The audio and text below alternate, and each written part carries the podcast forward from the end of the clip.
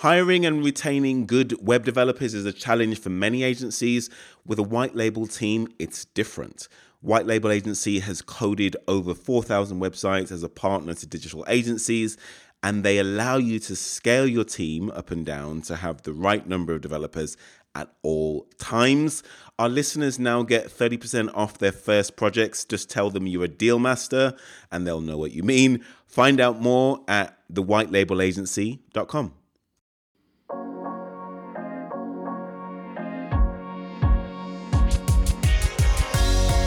This week on the podcast, I have an extra special guest. Rory Sutherland is the vice chairman at Ogilvy UK. He is a TED global speaker, the author of Alchemy, The Surprising Power of Ideas That Don't Make Sense. And this is part two of three.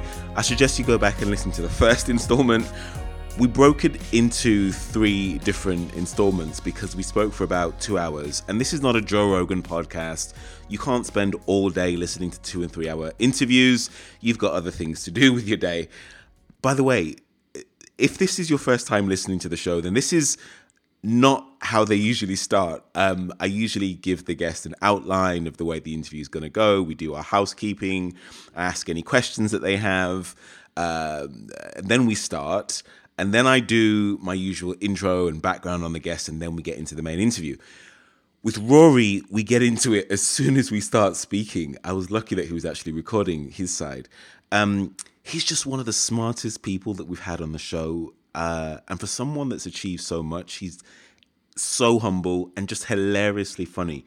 We go deep into the weeds about his new book, Alchemy The Surprising Power of Ideas That Don't Make Sense, which is essential reading if you are in the business of affecting how people think and act. Um, it's about human behavior, perception, and how we think about the world, and frankly, why it's wrong. If you're remotely interested in the work of Daniel Kahneman, Tversky, Richard Thaler on behavioral economics, then this is definitely the podcast for you. If you are remotely interested in anything to do with human behavior, the disproportionate effects of fame and the winner take all scenarios in marketing. Um, why the legacy of ABBA will live on longer than the legacy of the Beatles. Um, I'm just going to say, without me keeping you in suspense any further, my conversation with Rory Sutherland.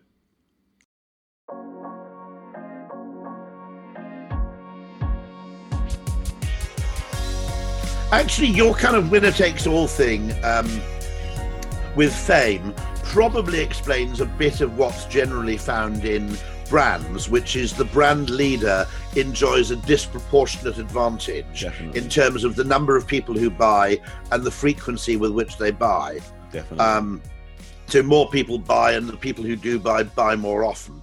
And that's again a case where, um, I mean, it proves, by the way, th- those kind of winner takes all effects with brands prove that economics is is kind of wrong because there's patently when you get any kind of curvy um, distribution like that there's something happening that isn't linear sure. you know there's a feedback loop going in and it's kind of fame breeds fame and the mona lisa was that classic case wasn't it where um, actually um, so what was it? It was about 1910 or something. It was nicked. Was it? It was in the. it was it was stolen a few times. It was So, oh, was it? Yeah. It, it was stolen twice, and and it was defa- It was defaced. So I think someone threw paint at it. Oh, you, when it, yeah. when it finally came back into in, into Italy.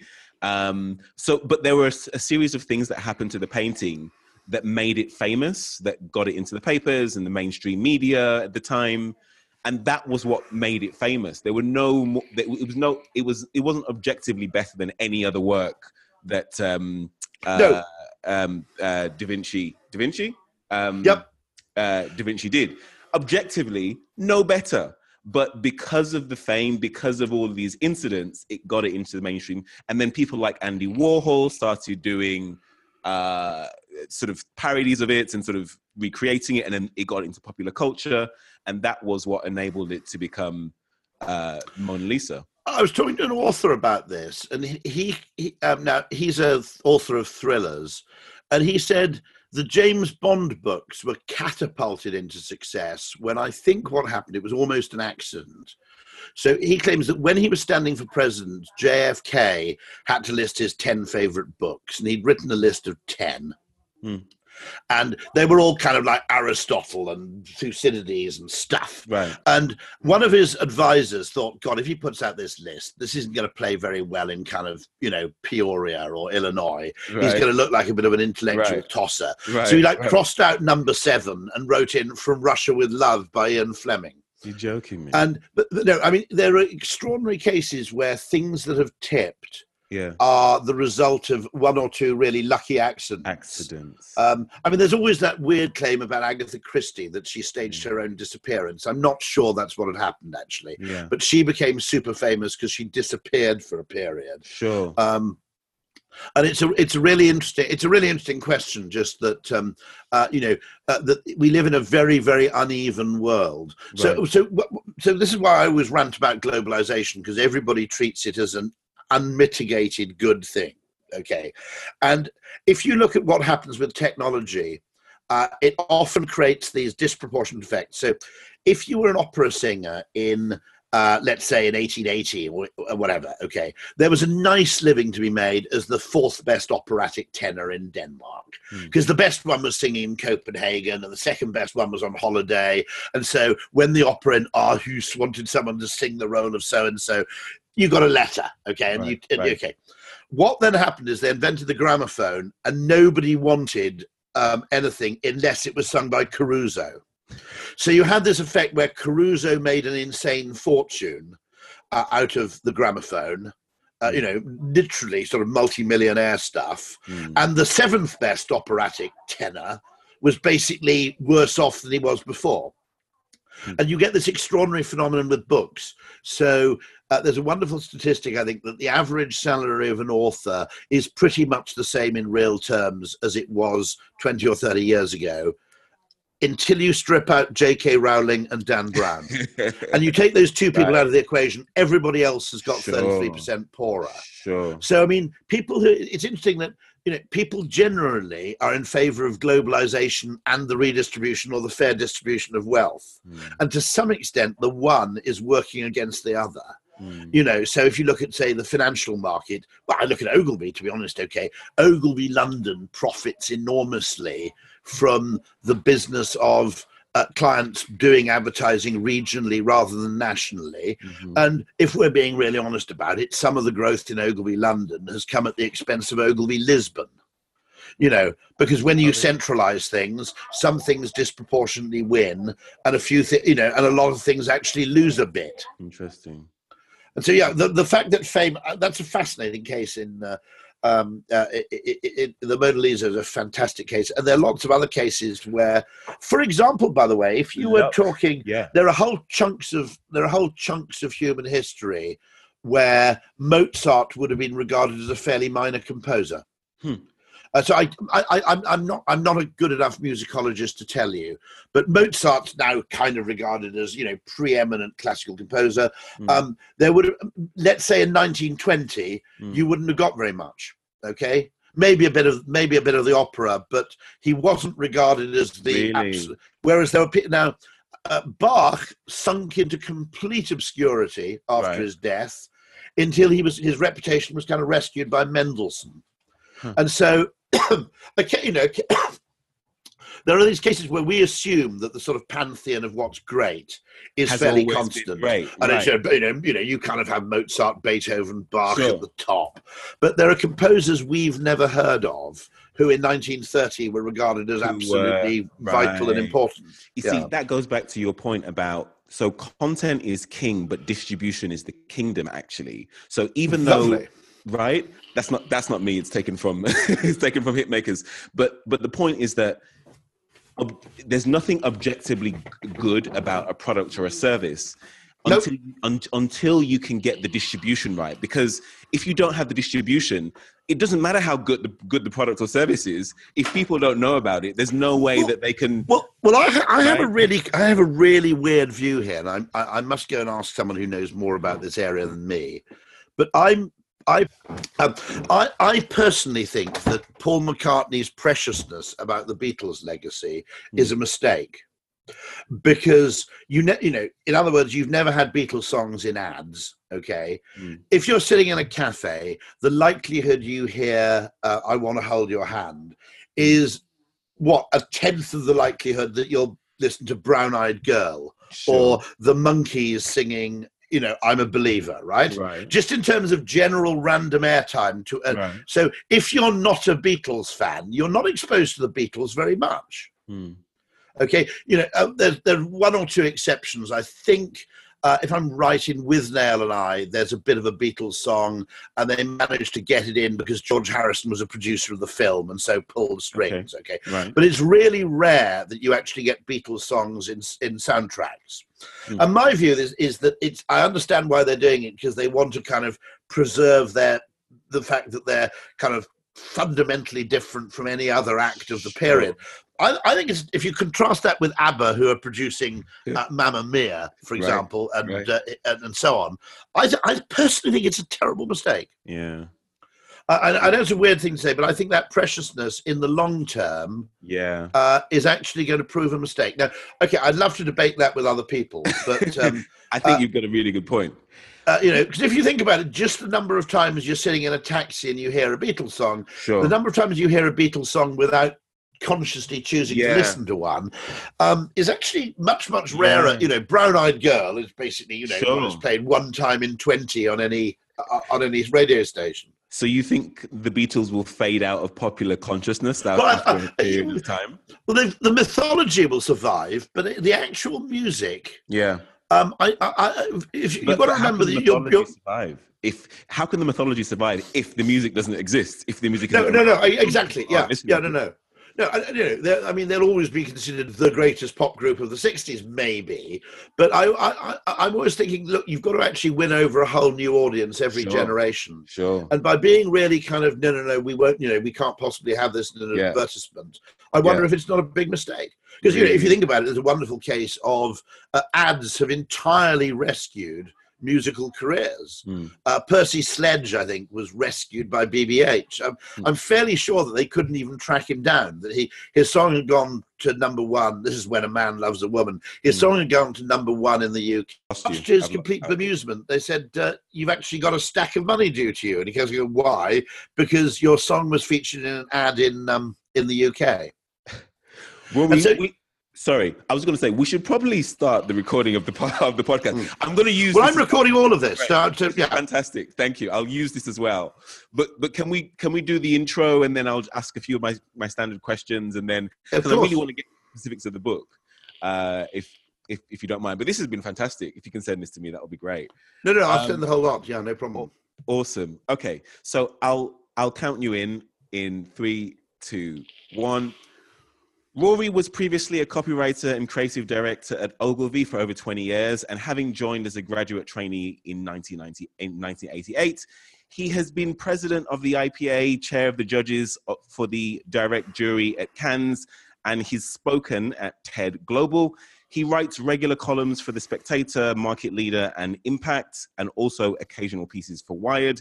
He is the author of two books, The Wiki Man, available on Amazon at prices between £1.96 and two. Two thousand three hundred forty-five. Depends on how the algorithm's behaving that day. It's completely insane. Yeah. He's For two thousand pounds, I'll come round to your house and read it to you. I mean, I don't quite understand how that algorithm works, but there you go. It's it's tried to charge me two hundred pounds before, and I've said Mm. "Mm, I think I'll skip that.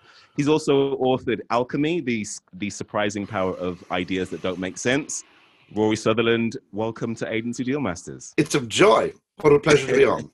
We've been speaking for probably about forty five minutes before the actual recording of this, which has been an absolute delight, which has been fantastic. Your book, I want to talk about your book because it's Alchemy, not uh, Wikiman, the expensive one. Uh, I'm a huge fan of the book. It's one of my favorite things because it, it combines behavioral science, evolutionary psychology, marketing. Essentially, why we do what we do, why we are what who, who we are. And there are essentially two models that you present in the book the rational, logical, rule based way that we think, which is what economists and left brain thinkers think the way the world works, and magic or alchemy. Uh, Is that a fair assessment of? Yeah, no. I mean, my point is that there are lots and lots of things about the real world that are uh, fundamentally different, and by the way, mathematically different, not just you know conceptually different, from uh, the typical models that most people devise to make sense of the world. And so, the relationship of what you might call rational models of business to reality is a bit the same as, as the relationship of the tube map to geography. Hmm. Um, and what you need to do at some point, when everybody's, my argument is always if you want competitive advantage and everybody is using the same map of the world, eventually, uh, when everybody's been using the same map for a long time, and more and more people are using it, the trick to gaining business advantage is finding out what isn't on the map. Hmm. Uh, just as you know, I always tell my younger colleagues look, if you want to buy property in London or even rent good value property in London, go and get a copy of the tube map and find out what isn't on it. Hmm. Because the tube map completely distorts everybody's perception of London. They think Sure. Fulham's central. Sure. It's actually, you know, Fulham is is miles away from any place where you might actually get a job, unless you work west at the BBC or something. right. Okay, and yet there are places like Herne Hill, which you probably you may never have heard of because it's not on the tube map, Hmm. which are next to a railway station, which will take you into central London in a minuscule amount of time. But people think of those as remote and distant, and places like Fulham as central because the tube map entirely distorts their view of geography. Hmm. And so, uh, in the same way, economics distorts people's view of uh, human behavior. Uh, it's very convenient because it's rational. We find it very easy to use in argument and discussion. But the very fact that something makes sense and is plausible doesn't really mean it's true. Right. And so I've always argued that you've always got to look at um, uh, okay, uh, what's really going on here?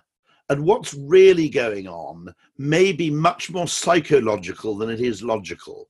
So my, my argument would be with okay, a person trying to improve a taxi firm logically would say we need really quick uh, arrival times. Mhm.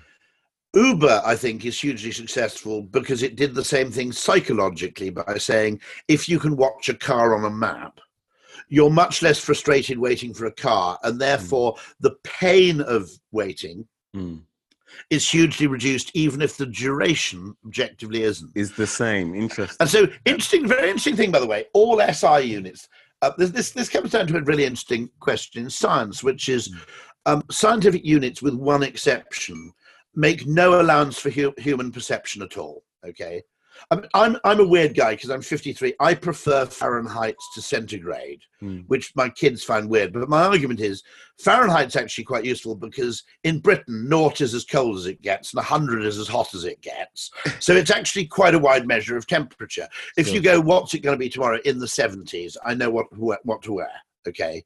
Whereas actually centigrade is kind of clunky.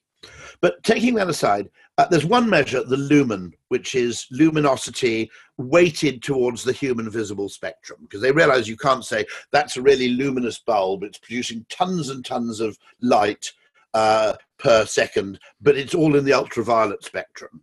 You can't make that a good bulb because if the bulb was producing tons of ultraviolet light, it could be a very effective bulb, but humans down below are still bumping into things. right. And so the lumen as a measure actually acknowledges that human perception is weighted to certain parts of the light spectrum. Okay. Mm-hmm. Now, no other scientific unit of time or weight or distance or whatever has any acknowledgement of human perception in it. Now, there was an argument when they introduced temperature, and you occasionally see American maps that say it's 74 degrees, brackets, feels like 69 degrees. Sure. And the point about that is how a, how a temperature feels to a human does not map neatly onto what the actual temperature is as measured by a thermometer. I see. Okay. And they had this argument, and some people said, look, actually, you need to take account humidity, wind speed. Uh, it's, technically, it's wind speed at five feet above the ground because that's where the human face is, roughly. Mhm. Okay. And um, uh, uh, and, and you can't just say tomorrow's temperature is because that's not very useful to human beings because Mhm. it's not about how they feel. Mhm.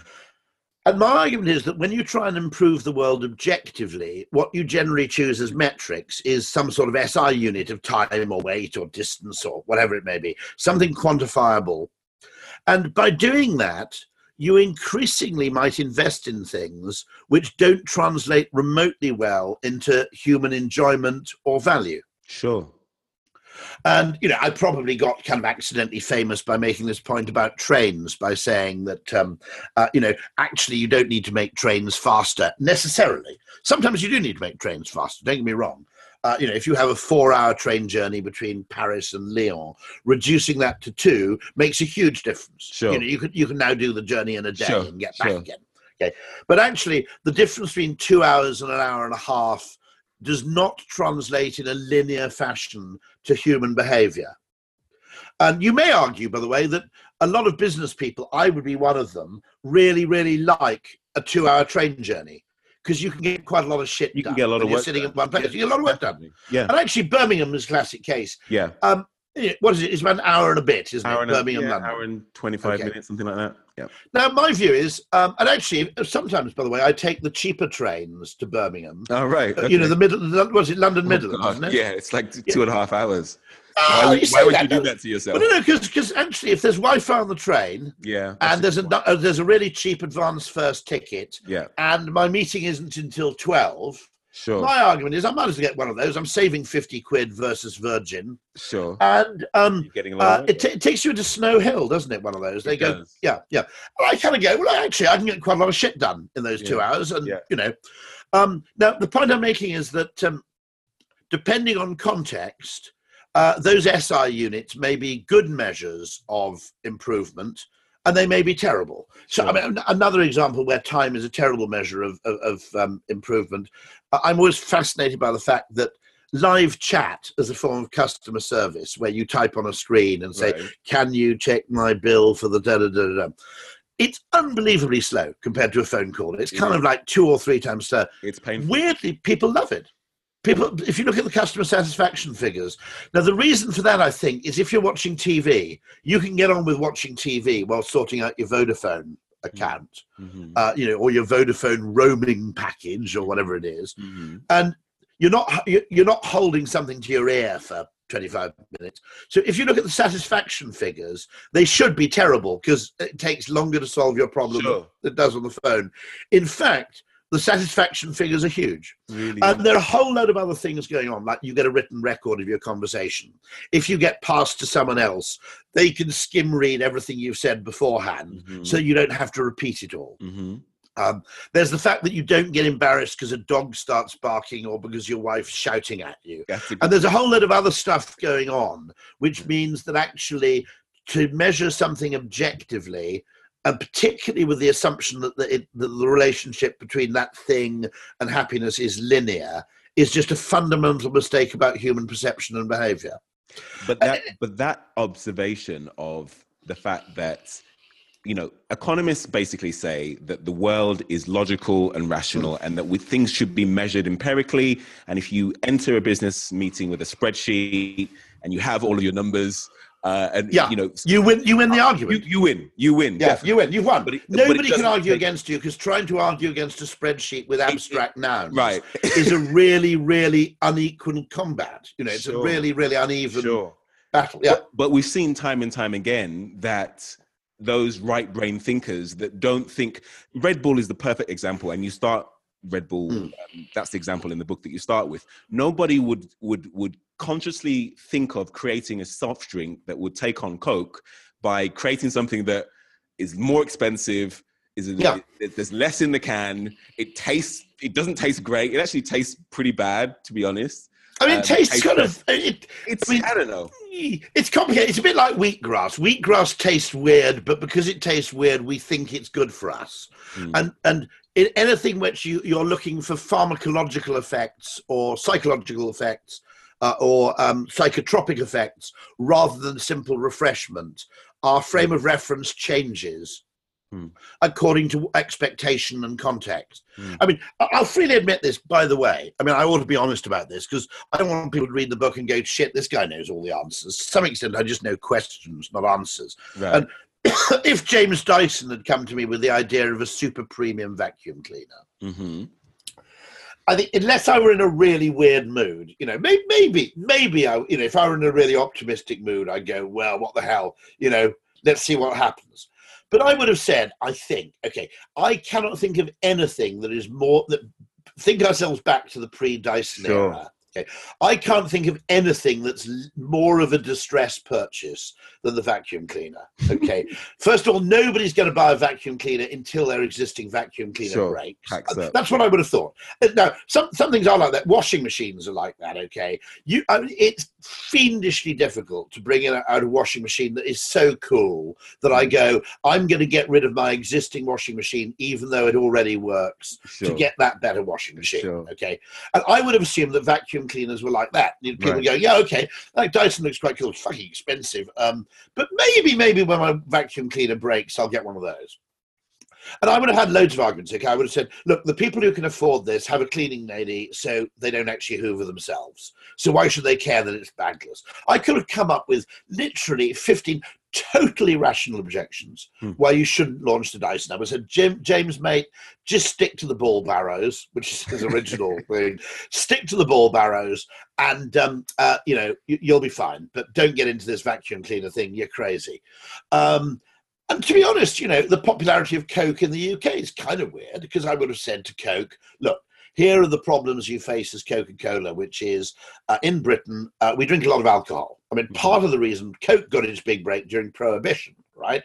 You wanted to drink with a bit of a hit when you weren't allowed to buy alcohol. Uh, Britain's really? a really boozy culture. We've got a shit climate.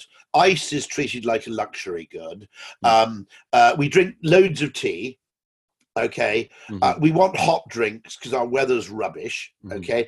I would have come up with a whole line of arguments as to why. Now, admittedly, Coke is consumed significantly less in the UK than it is in the US.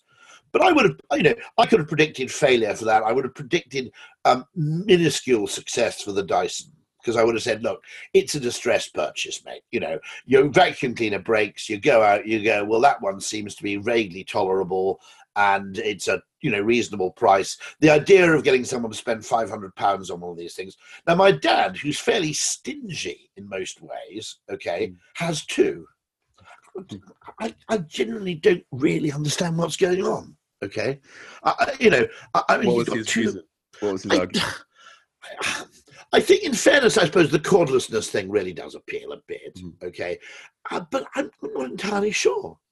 Um, I, I mean, it, it strikes me as um, uh, uh, uh, you know, it, it, it is genuinely. I mean, there is a logic to having two, uh, one upstairs, one downstairs. It's not. It's not like he, you know, has a stable of Dysons all in the same place. Because I think today I'm going to take out the DS09, you know, for a bit of a run. Okay, But but I guess but, what I'm asking it, but it is. But I would never have predicted my dad would have bought one of those things. so why has the Dyson become as popular as it, as it has become? What what's the reason? Well, I, It's- see, it's I don't know. I don't know. In one of the things is, I think that the very fact that it's transparent is much more important than people acknowledge. So maybe vacuuming is much more satisfying when you can see the dirt you've removed from the carpet. hmm Um, uh, maybe it, maybe it's because you can leave a Dyson out and it kind of looks cool, hmm whereas you've got to put an ordinary vacuum cleaner back in the cupboard. Definitely. Maybe it's because now this is total, by the way. I'm totally hypothesizing here. I have no evidence for any of these assertions. Uh, it might be because, and this is one of my theories, that you don't get an endorphin rush from mid-market retail.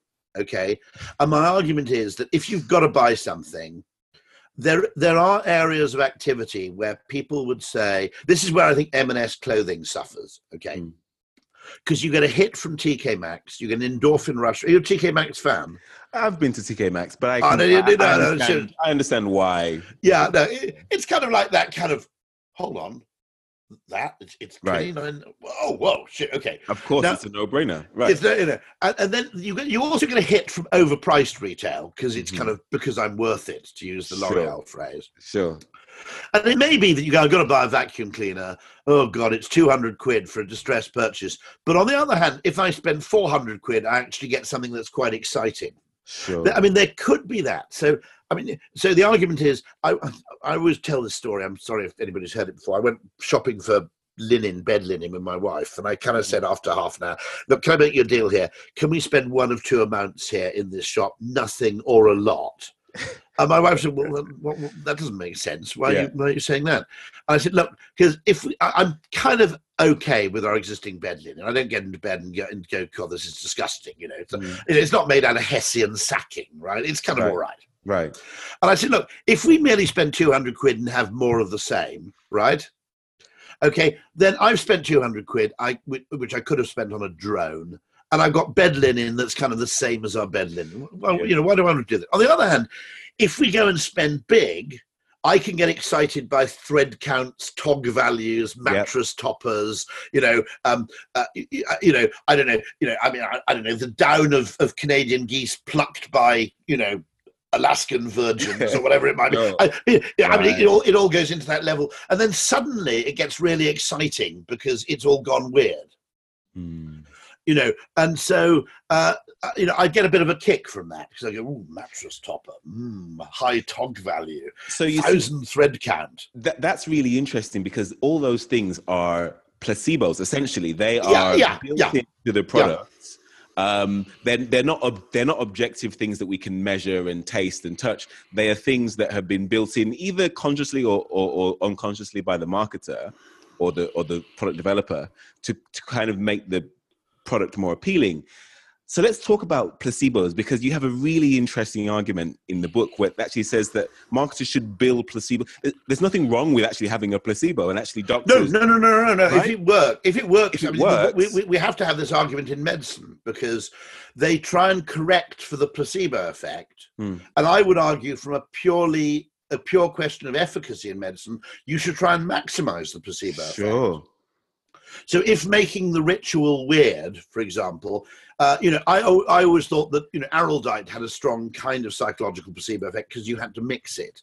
Now, maybe if you had a drug where you had to mix it and it fizzed in an exciting way. Mm-hmm. So interestingly, most foam uh, in uh, detergents is there for show. Okay, so the bubbles used to be part of the actual process. Now they add surfactants to washing powder, basically because people see the bubbles and go, "Hmm, it's cleaning it, my it clothes." Right. Okay, it must be good. In the same way that you want your shampoo to lather up, sure. I'm sure you could produce a perfectly efficacious shampoo um, that didn't lather up in the same way, money, but yeah. we'd feel it was all wrong. Exactly. You know, we go, this isn't working at all. Same thing with shit. toothpaste. Right. Yeah, toothpaste, all that sort of stuff. And so so there's a fascinating thing there, which is the extent to which medicine would regard it as entirely anti-scientific to try and maximize this effect. Mm-hmm. Psychologists might say, well, anything that dupes the body into thinking it's being healed, which has therefore positive confirmatory effects, um, might actually be worth adding, even though uh, it's a placebo effect, not a, um, a pharmacological effect. Sure. Well, so that's re- I think that's really you know it's it, it's really simply, it's simply a debate. Look, look, you know, if I, I okay, I jokingly said of the Labour manifesto, I said every marketer on principle should be opposed to fifty percent tax because it right. should be forty nine point nine nine percent. Right. Okay. And people think I'm joking, but I'm not entirely joking because the point of the tax take is to reduce disincentives to work while raising as much tax as possible. Okay, sure. roughly speaking. Okay, now my psychologically, if I'm if someone says, "Do you want to do this thing for a thousand quid?" and the government's taking half, it's going to feel more expensive, 50% mm-hmm. percent tax, mm-hmm. than 49.99, even though the difference is only a few pence. Sure. And my argument is, well, look, if you want to reduce disincentives to work, actually set it at 48%, not 50. Because 50 is a psychological barrier when you think it about is. it, which yeah. is that, okay, everything I bloody well do, okay, it used to be, whatever happened, everything I did is I got something and the government got a bit less, mm-hmm. right? Mm-hmm. Okay, when you do hit 50%, that is a kind of, oh shit, you know, you know bloody hell, divide that by point? two. Right. What's the point? You know and so it seems to me that um, uh, genuinely that that people will go well that's just silly or playing with marketing i'm going but the point is the behavior the point is the resultant behavior it's not the the cause of the behavior and acknowledging that people aren't strictly speaking economically rational um, is uh, you know what are you trying to do? Are you, are you basically trying to design the world around economics? Sure. Because economic man doesn't exist. If you enjoyed this conversation, then head over to Apple Podcasts where you can listen to over 44 such conversations we've had with world class sales and marketing leaders. Thank you for all your feedback and suggestions on LinkedIn and email. Write to me at nathan at agencydealmasters.com. Please head over to iTunes and give us a review. It helps us more than you know. Follow me on Twitter at Nathan Barber. We would be unable to do this show without our very own deal masters. Ahmed Ahmed is our editor, Genevieve Magecki is our booker slash project manager, Mariam Begum is our head of research. I'm Nathan Barber. You've been listening to Agency Deal Masters.